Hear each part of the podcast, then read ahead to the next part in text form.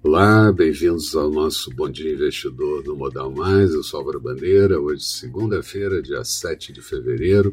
E na semana passada, a Bovespa ainda conseguiu terminar com leve alta de 0,30%, índice em 112.224 pontos, enquanto o dólar fechou com queda de 1,26% a semana, cotada a R$ 5,32. O Dow Jones terminou com alta de 1,04%, Nasdaq com alta de 2,38%.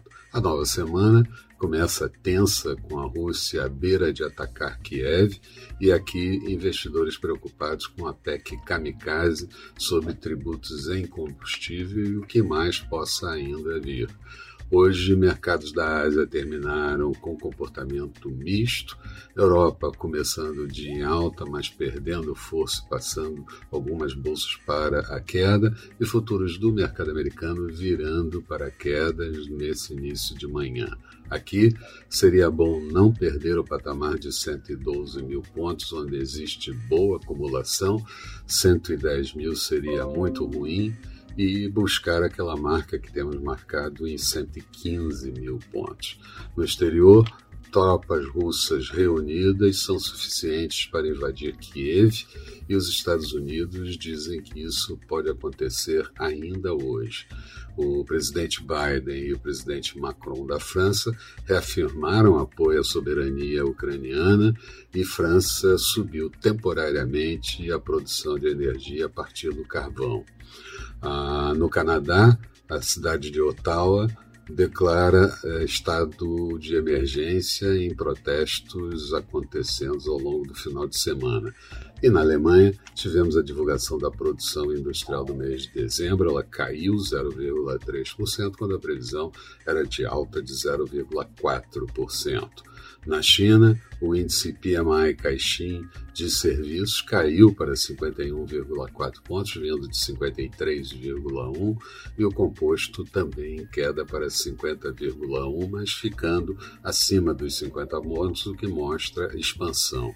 Lá, as reservas internacionais surpreenderam negativamente com queda de 28,5 bilhões em janeiro para 3,22 trilhões de dólares no, no acumulado. Aqui, Bolsonaro defendeu durante o final de semana novamente a revisão de tributos de combustíveis e minimizou as perdas fiscais daí decorrente. E Ciro Nogueira, da Casa Civil, confirmou a determinação do governo de reduzir impostos do diesel. O ministro da Saúde, Queiroga, disse também que ainda não atingimos o pico da variante Omicron por aqui no Brasil. Na agenda do dia, daqui a pouquinho sai o IGPDI fechado do mês de janeiro, a nova pesquisa semanal Focus do Banco Central, saldo da balança comercial na semana anterior. Nos Estados Unidos, os créditos ao consumidor referente ao mês de dezembro. Expectativa para o dia: Bovespa fraca, dólar um pouco mais forte e juros em alta. Falando de mercados, agora há pouco a Bolsa de Londres ainda mantinha alta de 0,19%, Paris caía 0,14%, Frankfurt em alta de 0,04%. Petróleo WTI negociado em Nova York recuperava um pouco, cotado a 91 dólares e 22 centavos o barril, uma queda de 1,18%. Euro sendo negociado em queda em relação ao dólar a 1,14,2 da moeda americana, notes americanos títulos de 10 anos com taxa de juros de 1,91% e futuros do mercado americano, Dow Jones em queda de 0,27%, Nasdaq perdendo 0,21%. Eram essas as considerações que eu gostaria de passar para vocês.